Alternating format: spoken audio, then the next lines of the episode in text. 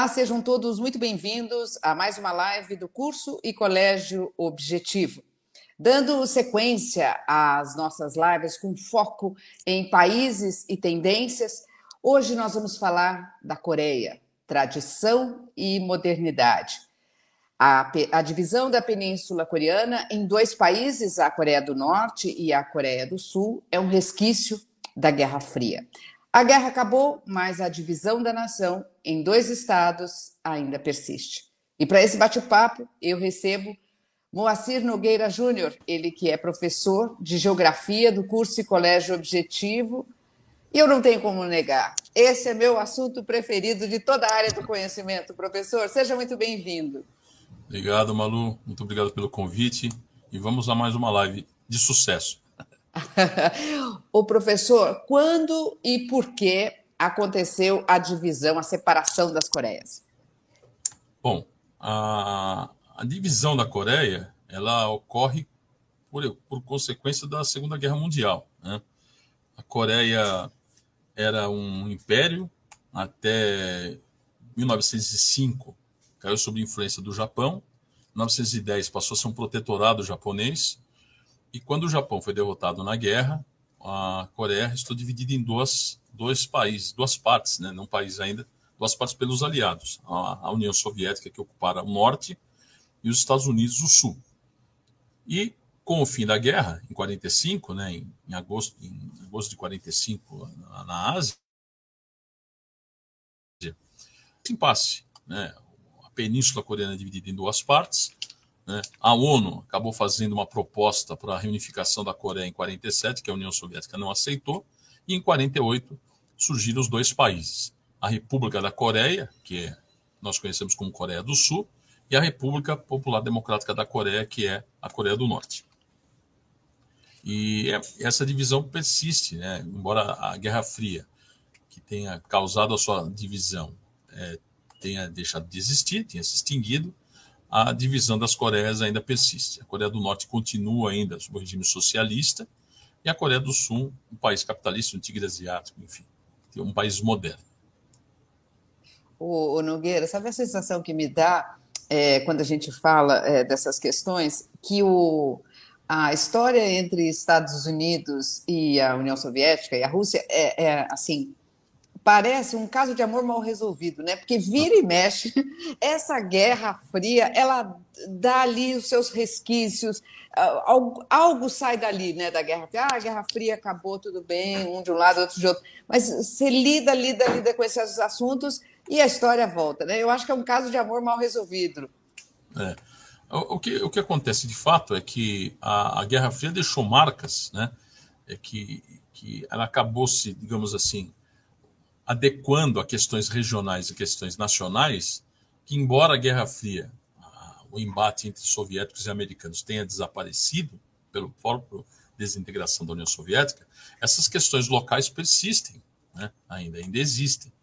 É, você tem ainda muitos países que têm essa, essa disputa interna.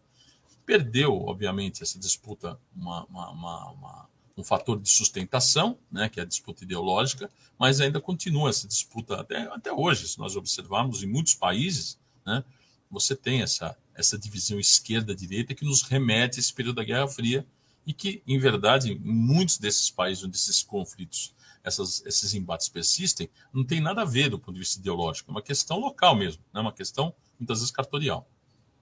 E por que que é, o fim da, da, Guerra Fria ela não colocou um, um, um fim, vamos dizer, nessa divisão? Bom, aí é que está. Os Estados Unidos e a União Soviética, ao, ao, durante a Guerra Fria, criaram ou sustentaram países ou regimes que se, se autossustentavam depois que a Guerra Fria desapareceu. Esse um monte de, uma série de conflitos, né, que, que quando a Guerra Fria acabou, acreditava-se que esses conflitos desapareceriam. Um exemplo deles, né? alguns exemplos, algumas guerrilhas na, na posição da América Central, a própria Guerra Civil do Líbano, né? ela cessa porque ela perde o sustentáculo que é a questão ideológica, embora existam ainda questões locais, mas ela não foi, essas questões não foram fortes o suficiente para dar continuidade ao conflito. Agora, no caso da Coreia especificamente, havia uma, um, uma país, a Coreia do Norte, que fazia oposição ao, ao, aos Estados Unidos. Ela, os Estados Unidos continuou como uma potência depois da Guerra Fria, e a Coreia do Norte entendia que era um, um, era um, um polo de resistência ao imperialismo americano, isso aí. Outra coisa, a Coreia do Norte ela tinha apoio chinês, né? Teve apoio chinês num tempo, não um apoio restrito, mas a Coreia do Norte contou com esse, com esse apoio e conseguiu se sustentar desta forma. Por sorte que a, a, a Guerra Fria acabou e muitos desses países, governos que faziam oposição aos Estados Unidos porque estavam do lado da União Soviética, tinham apoio soviético, ao deixar de ter o apoio soviético, passaram a fazer oposição ao Ocidente por outros motivos, por questões nacionalistas, por questões muitas vezes religiosas. Mas é, continua havendo essa, essa, essa oposição. E, especificamente no caso da Coreia, é, buscou-se né, um processo de unificação, conversar para o país né, voltar a ter uma unidade. Né? Mas, é, há, digamos, não digo uma intransigência, mas uma das condições que, o, que a Coreia do Norte coloca, né, que é um regime autocrático, é a manutenção do regime socialista. É importante lembrar que no caso da Coreia é uma é questão paradigmática, porque como você falou na introdução, a Coreia é uma, uma ela é interessante didaticamente porque nós temos uma nação que é a nação coreana que tem características culturais, tradição eh, e essas coisas todas, divididas em dois estados. Então, quando se faz, né, aquela, aquela trata como sinônimos, né, estado e nação, isso é muito comum, né? Há, há, claramente aqui uma diferença, e a gente pode pontuar muito bem essa diferença. Então, a nação coreana, identificamos qual é essa nação coreana. É o indivíduo que fala coreano, tem a tradição, a história, a cultura, a culinária, eh, os costumes, as aspirações, etc. E essa nação, num dado momento da sua história, foi dividida em dois estados, com dois governos diferentes, com duas orientações diferentes. A Coreia do Norte que se autodenomina popular e democrática e é um país socialista, é uma autocracia, né? Lembrar que o líder, é, o líder, o líder coreano, é, norte-coreano, é neto do líder que foi o revolucionário lá que lutou contra os japoneses, e a Coreia do Sul, que é um país hoje alguns países, alguns autores classificam como um país desenvolvido, um país que tem um padrão de vida altíssimo, mas que até 1985 era um país autoritário, que era uma, uma sucessão de governos autoritários e golpes, um país bastante instável. Né? Então, a Coreia do Norte, nesse aspecto, o paradigma é esse: né? você tem uma nação dividida em dois estados diferentes. Quando normalmente nós, nós fomos à África, nós observaremos estados multinacionais, com várias nações que o compõem. Na Coreia, não. Aqui nós temos uma nação que foi fragmentada em dois estados por essa ideologia. Agora, é, as negociações para a reunificação da, da Coreia, elas vêm e vão, ora evoluem, outras retrocedem. Então, eu queria saber, professor, qual que é, efetivamente, qual que é a grande dificuldade para reunificar o país? a, a, falta de entendimento político, sobretudo. Né? Quer dizer, a, a, um grupo que governa a Coreia do Norte, principalmente, não abre mão da forma de organização de um Estado centralizado, de uma economia planificada. Isso é absolutamente incompatível com a Coreia do Sul, que tem uma economia muito saudável, muito robusta. Né? Então, nesse, nesse aspecto, a dificuldade maior está aí. Agora, há também a questão de que a Coreia do Norte não é um país democrático. Você não está falando de uma negociação de um governo que representa uma população. Ao contrário, você está falando de um governo que representa uma família, diria quase uma dinastia que está no poder desde de 45. E, e, obviamente, se houver essa unificação sobre modos democráticos, essa forma de governo não tem sentido algum. Perde o sentido e esses políticos, ou este político, né, vamos falar do autocracia, que é o país, perde a sua função, perde o seu sentido. E ah, poder também. Desculpa. Nogueira, mas assim, é interessante porque é, hoje o desenvolvimento é, é, das Coreias é público e notório, né? Dá para verificar isso de forma muito abrangente, né? É natural. Mas é quando a, a Península Coreana ela foi dividida, essa diferença não era é, tão acentuada. E aí a minha pergunta é: o que, que aconteceu de lá para cá que acentuou o, o nível de desenvolvimento é, dos dois países? Olha, se, se nós voltássemos na, na, na, no século XIX, lá com o Império Coreano, que estava sob forte influência da China, o norte da Coreia, não, não, tem Coreia do Norte, né? A parte setentrional da Península Coreana tinha um desenvolvimento maior, porque tem minérios lá e tinha alguma indústria, alguma iniciativa de indústria. É, mas, enfim, quando a divisão, a, a, diferença brutal começa aí. Primeiro, que a orientação no Norte é uma orientação socialista. Então, vamos pensar em tese, né? nessa o que se propõe um país socialista? Então, um governo que atenda às demandas sociais, uma economia planificada, democrática, onde não haveria classes sociais. Isso eu estou tomando como referência a teoria marxista, né? sem, obviamente, nenhuma, nenhuma ideologia. Né? Então, como professor, se, eu, se um aluno pergunta para mim, ah, professor, o que é o socialismo e tal? Olha, o, o, que estabelece o Marx, lá que concebeu essa ideia do socialismo científico, né? não o socialismo cristão, tampouco o socialismo utópico, mas o científico seria, a, seria o cume da evolução da sociedade capitalista mesmo. Né? Então, segundo Marx, a sociedade capitalista evoluiria e com essa evolução haveria uma insatisfação do proletariado, que seria cada vez mais explorado, e ele, enfim, tomaria o poder através de uma revolução proletária. Muito bem. Marx não é, não é um profeta, né? ele faz uma, é uma projeção do que aconteceria com o capitalismo, mas a projeção que ele faz vem do capitalismo lá do século, do século XIX. Pois bem, na verdade, a Coreia do Norte ela se torna socialista por, por, por, influência da União Soviética e da China. Não houve uma revolução proletária. Né? Houve sim a extinção das classes, houve, obviamente, uma, uma, uma forma de governar diferente do capitalismo e o regime autoritário da Coreia do Norte e, em certo momento, da Coreia do Sul se justificava por o quê? Pelo fato de haver ameaça mútua, né, que consistia a Guerra Fria. Muito bem. A Guerra Fria desapareceu, né, a União Soviética desapareceu, a China, embora socialista, dá uma outra orientação à sua economia, não é um socialismo ortodoxo, e a Coreia manteve-se nessa situação é, arcaica, né, de, tratamento político. Quer dizer, ela mantém socialismo, mantém-se uma certa intransigência. Você pega o Juche, né, que, é, que é a ideologia do Estado norte-coreano, em que você tem o nacionalismo bastante exacerbado, você tem a, a tendência, a, a, o esforço para a autossuficiência econômica, a oposição ao Ocidente. Então, essa, essas formas de, de, de, de, ver o mundo a partir desse, dessa ideologia impedem um processo de unificação, um processo de de, de aproximação com a Coreia do Sul.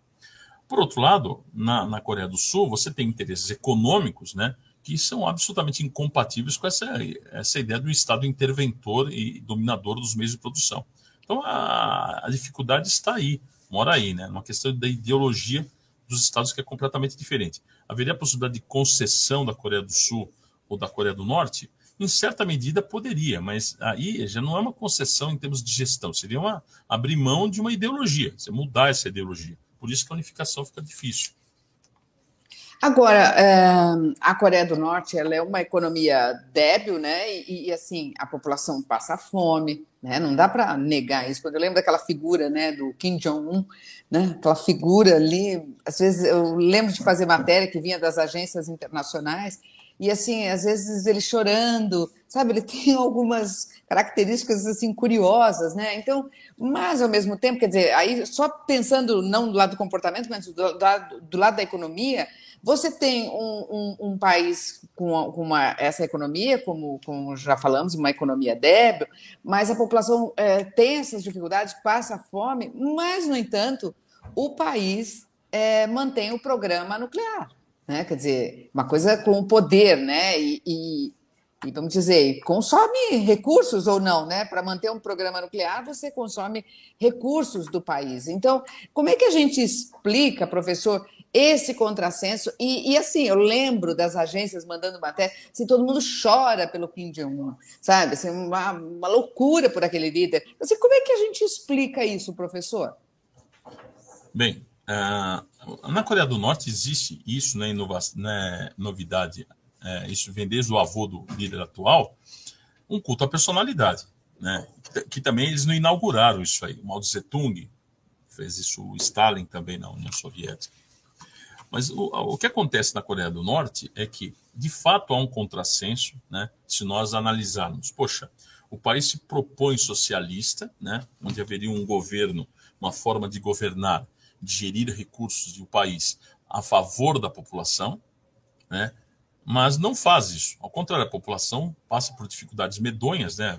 a qualidade de vida na Coreia do, do Norte é muito ruim, mas o país desenvolve um programa nuclear, o que, como você disse, é um contrassenso.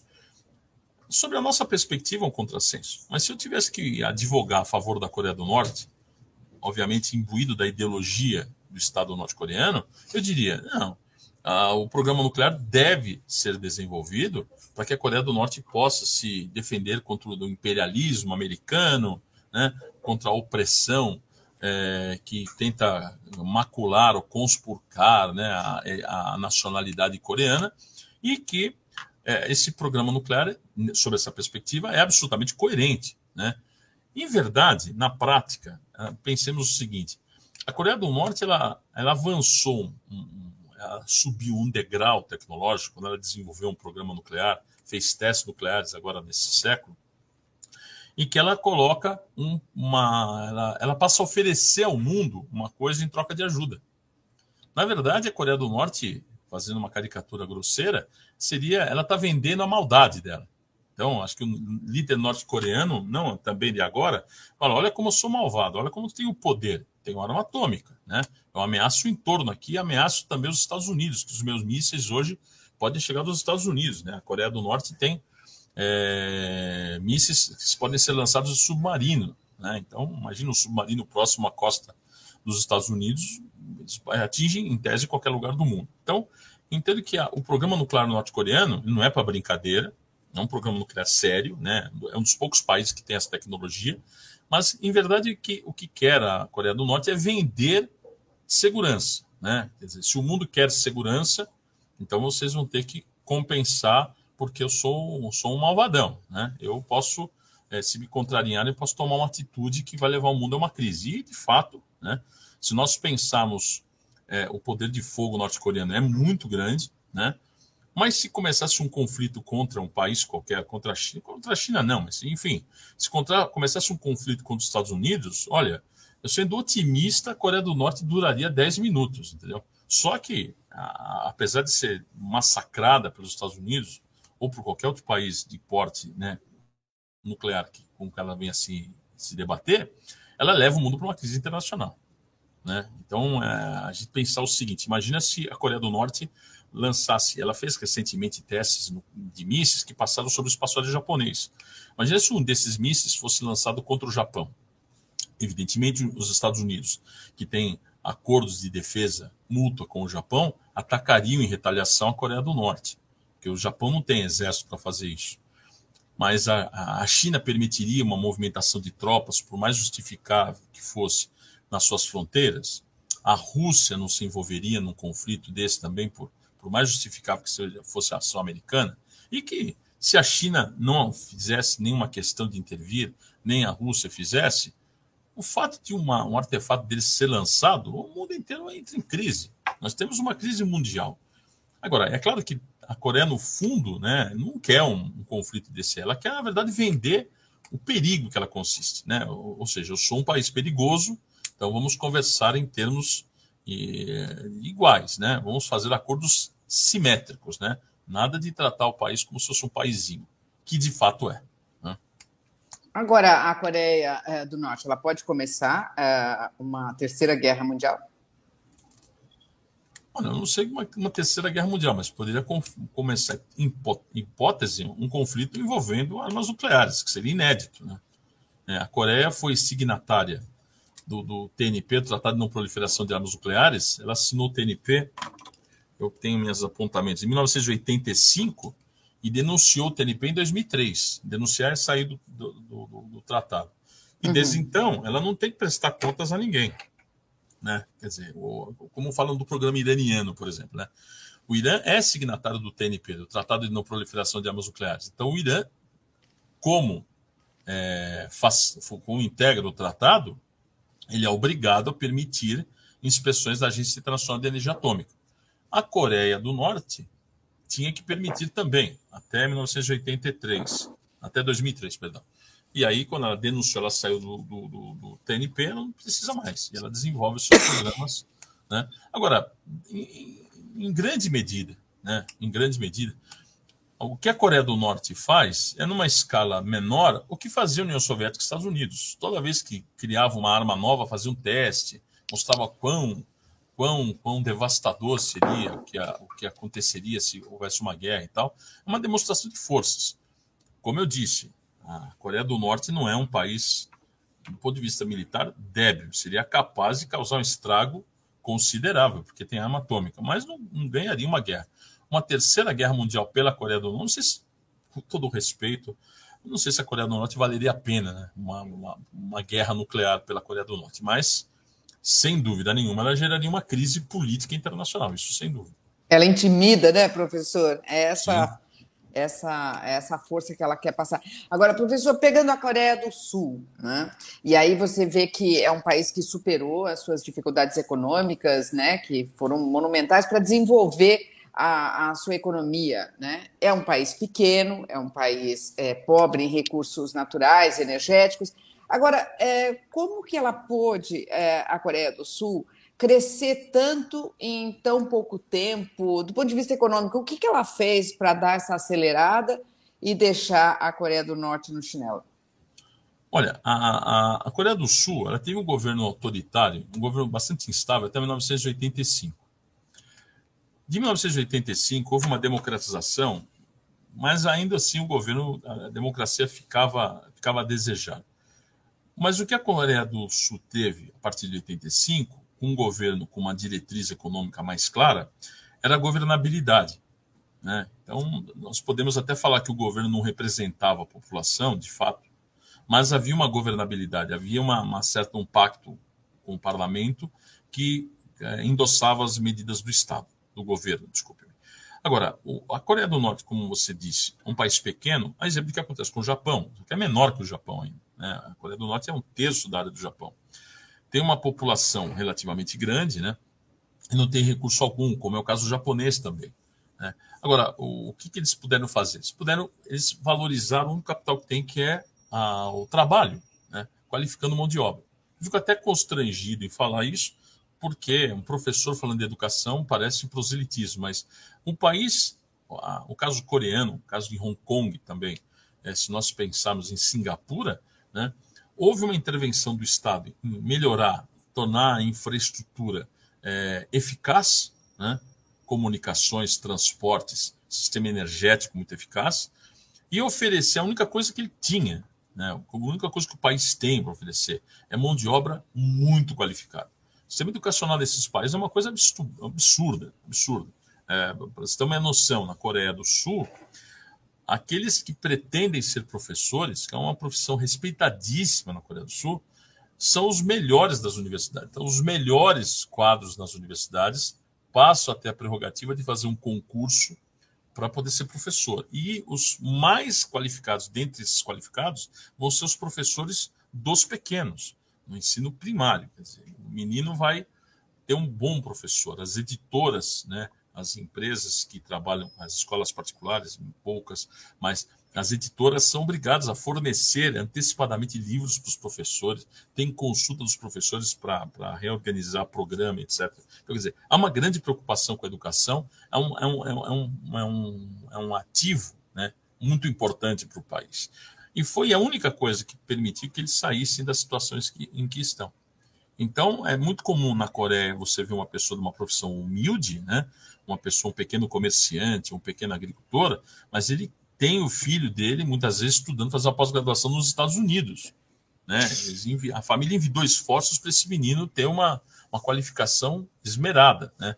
Então, você tem uma escola período integral, quer dizer, mesmo uma, uma pessoa muito pobre na Coreia do Sul, uma pessoa muito humilde, é o menino que faz aula integral faz aula depois da aula. Então, é natural que, que, que a pessoa é, estude, faça um curso complementar de coreano, ou de matemática, ou de língua inglesa, né? porque é o patrimônio que eles têm. Então, eles passam a oferecer isso, essa mão de obra extremamente qualificada, relativamente barata em relação que, que, que a, a, mão de obra equivalente nos Estados Unidos, e obviamente ganham espaço, né? levam as, a, multinacionais se instalam no país a fim de explorar essa mão de obra barata e eles passam a Isso não é uma estratégia que não foi só a Coreia do Sul, mas os tigres asiáticos de modo geral. Eles passaram a ser, a partir dos anos 2000, fim dos anos 90, os grandes investidores nos novos tigres asiáticos. Países que começam a copiar esse modelo de sucesso.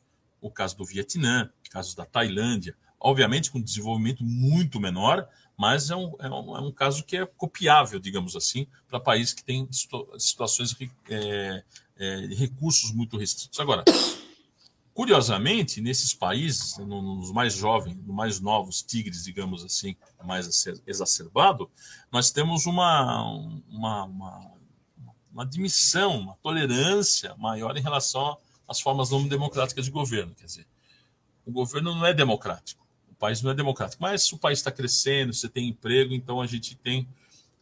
Tá bom, releva essa, essa questão da democracia. Ô, professor, bom, quero pedir desculpas pela minha tosse, aí tive um ataque de tosse, mas me perdoe.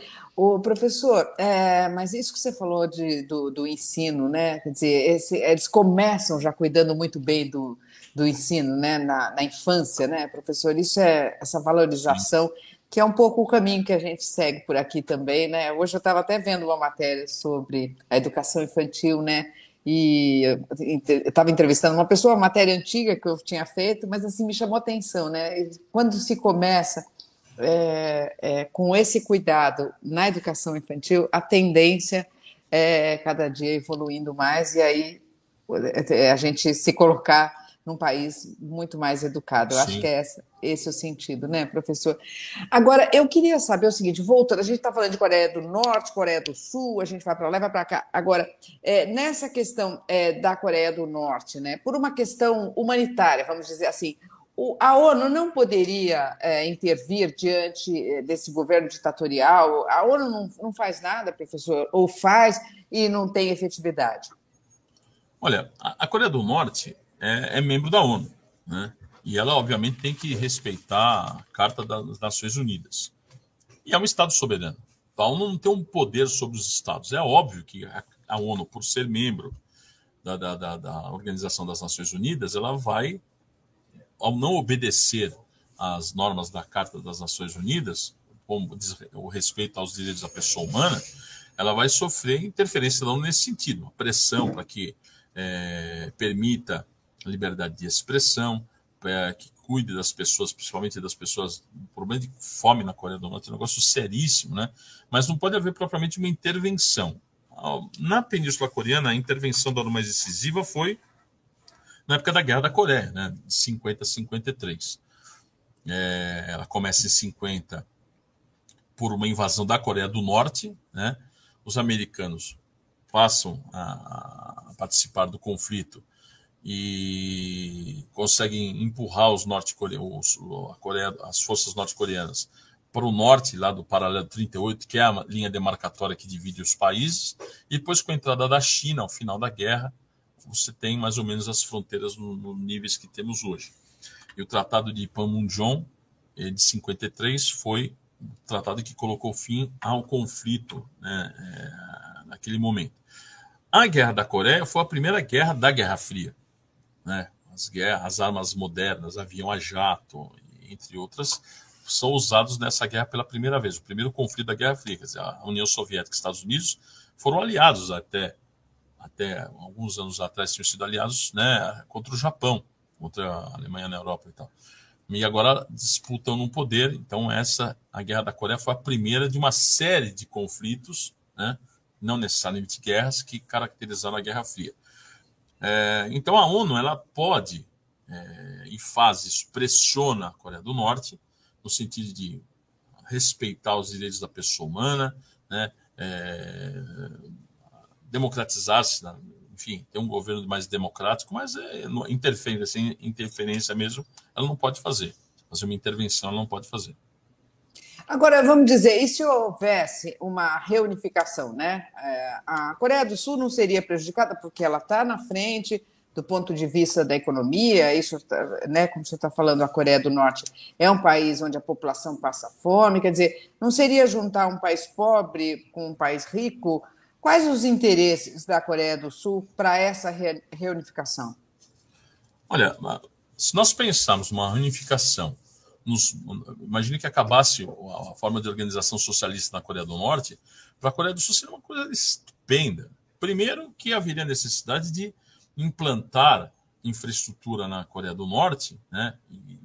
Isso movimentaria a economia, por óbvio, né? A população da Coreia do Norte tem um padrão de consumo ridículo, né? Haveria, se houvesse um ganho, e haveria possivelmente um ganho no padrão de consumo, no padrão socioeconômico dessa população, mercado consumidor aumentaria. Então, para a Coreia do Norte, haveria, obviamente, um, uma, um, um, freio na sua, na seu crescimento, algo, acredito, que aconteceria como aconteceu com a Alemanha. Né? Então, a Alemanha, com a finalidade de, de, de minimizar as desigualdades que existiam entre a, parte ocidental e a oriental, que era socialista, investiu maciçamente na parte, do, na parte da Alemanha Ocidental, a Alemanha Oriental, desculpe-me, para diminuir a diferença entre as, as duas partes. Ainda existe essa diferença. Houve uma grande migração de alemães orientais para a Alemanha Ocidental, o que deveria acontecer na Coreia, na Coreia né? Norte-coreanos migrariam para o sul em busca de emprego, melhores condições de vida e etc. Mas eu entendo que salvo esse primeiro momento em que haveria uma necessidade muito grande de investir para minimizar as diferenças de infraestrutura, porque se elas continuarem, obviamente a Coreia do Norte se esvazia, né? mas haveria um ganho para a Coreia, sem dúvida nenhuma, em termos territoriais, né? em termos de, de... E além do que, uma, uma situação de, de aproximação e unificação, no caso, não estou dizendo nem a unificação, soma o fim da animosidade, você vai passa a, a converter dinheiro que você gasta com o setor de armamentos para setores da sociedade civil. Né? Isso, para a Coreia do Norte, teve um ganho absurdo. Mas ali é um socialismo de, de nome, né? porque não há uma preocupação concreta com a população, com o bem-estar da população. Há, assim, um culto à personalidade, né? aquelas coisas como, por exemplo, na, na leis na Coreia do Norte, que são uma coisa assim, que as pessoas não podem se manifestar de forma nenhuma contra o Estado. Né? Então, você pega um sistema penal na Coreia do Norte severíssimo, tem pena de morte, você tem penas de trabalhos forçados que vai de 1 a 15 anos, né, que você pode, se você contrariar o Estado e tal. Então, é uma coisa muito difícil né, de, de se viver. O padrão de vida na Coreia do Norte é muito difícil.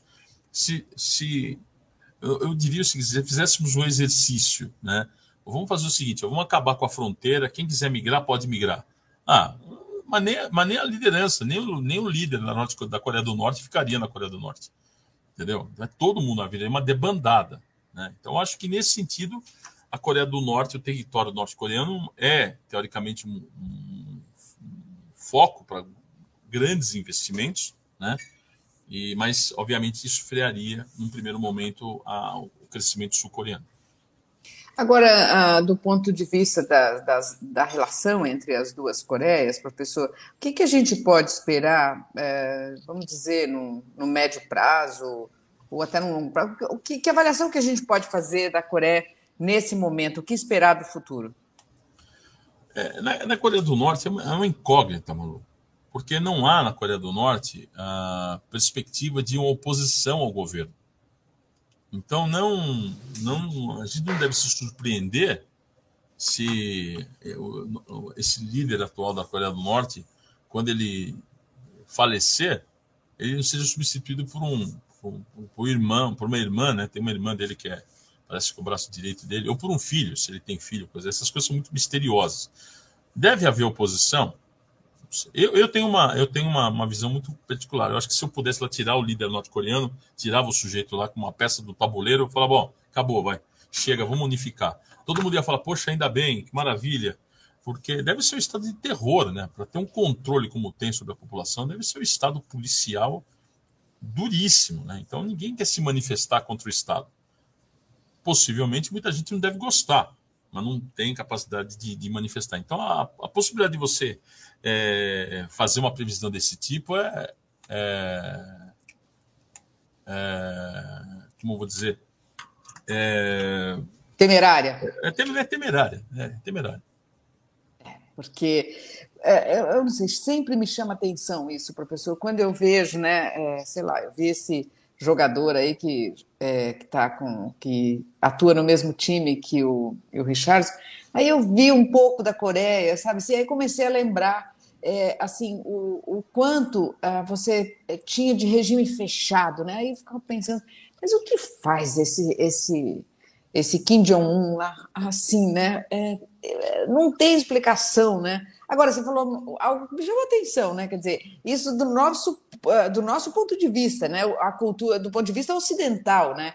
Quer dizer, será que assim tem uma lá dentro eles se consideram mesmo um país com fome, um país que tem dificuldade, que tem como é que será que a população, é, professor, como é que eles é, no íntimo mesmo, o que, que será que pensa a população? Dá para saber isso, professor, ou não? Não dá para saber. O que o que se pode pensar que a população fala é a propaganda de quem, por exemplo, organizações que estão fora da Coreia do Norte, que fazem propaganda a favor da Coreia do Norte, em falar que o país é maravilhoso, o país é um país sensacional, né? Sobre a perspectiva dessa gente, né? Agora, é óbvio que lá, em loco mesmo, você tem uma série de restrições à circulação, você não tem liberdade de imprensa, né? As pessoas que podem visitar, é, têm autorização para visitar a Coreia do Norte, ou fazem é, sob o controle da, da, da, a visita controlada pelo Estado, quer dizer, não pode ir a certos lugares. É óbvio que isso dá margem à pessoa pensar, poxa, então por que, que eu não posso circular livremente? Por que, que eu não posso falar com o cidadão? Será que eu posso interpelar um sujeito na rua lá e perguntar para ele, ó, como que, que você acha do governo, assim, ou coisa que eu valha? Você acha que eu posso circular pelo país, se é que né, isso é possível? Eu, eu entendo que não, né? Então, se não há, se não há restrições, se não há problemas, se não há limitações, poxa, que, que se libere a, a, visita, a imprensa, órgãos de imprensa que pudessem trabalhar lá no local, o que não acontece. Isso não é, não é uma coisa verdadeira. Né? Mas isso acontece em certa medida também em outros países, no Golfo Pérsico. Né? Se você pensar no Irã, acontece em alguns países da América Latina, inclusive, essas restrições. Então, eu não, eu não posso dizer para você, ah, a Coreia do Norte é o pior lugar do mundo para se viver, mas eh, eu não tenho como fazer esse levantamento. Mesmo que eu fosse em loco fazer, talvez eu pudesse fazer uma visita e ter uma impressão é, mais limitada. Né? É, e no fundo, professor, o que querem é, quando um país faz tudo isso? O que, que o país quer? É autonomia? É mais território? É, é poder? Interesses, o que, que é que figura mesmo com o grande argumento interno de cada país, professor? Ou cada, cada continente é um contexto, não dá para generalizar? Eu acho que cada, obviamente cada país é um contexto, mas você tem uma coisa que pode ser comum a essas, a todos esses governos, que é o poder. Tenho poder, eu vou ficar no poder. Essa é a ideia. Se eu conseguir fazer isso democraticamente, muito bom. Se não, eu lanço mão do poder. E se tiver possibilidade dentro do Estado, fazer isso de forma autoritária, eu farei. Né? Agora, é evidentemente que eu posso dizer que a Coreia, o Partido dos Trabalhadores Coreanos, né, é, representa a classe trabalhadora coreana, né, que envida esforços no sentido de, de melhorar a situação de fome, de desemprego, de, de, de, penúria que vive a população. Claro que pode falar isso aí. E que não é possível que se resolva esses problemas porque o país vive numa situação de isolamento. Esse é um argumento do Estado compreendeu? Porque tem muitos estados que são livres e, obviamente, não são democráticos e não conseguem resolver esses problemas. O fato é que a Coreia, o fato de, por exemplo, o Brasil ou qualquer outro país ter algum problema, né, não significa que, ó, tá vendo? Então não deu certo aqui a, o sistema democrático, né, que a democracia no Brasil não deu certo, então, passando uma suposição, né? Ah, então o regime autoritário é justificável. Não, não é. Mas a questão do poder, acho que ela é, é capital no caso. A questão do poder, poder pelo poder. Né? Isso não é, não sou quem falo, autores falaram muito melhor que eu isso, obviamente, mas uh, podemos citar o Maquiavel, Hobbes, essa gente fala a questão das relações de poder, é, é o, o, o, grande fator determinante. O, o acessório que vem junto com isso, literalmente é acessório. Muito bem. Professor Nogueira, sempre uma aula, sempre um prazer te entrevistar e falar desses assuntos que é, estão na minha preferência nacional, professor. Muito obrigada pela sua partilha, pelo seu tempo aqui conosco e até uma próxima, professor Nogueira. Manu, muito obrigado, obrigado pelo convite. Prazer estar aqui com você. Até logo. Tchau, tchau.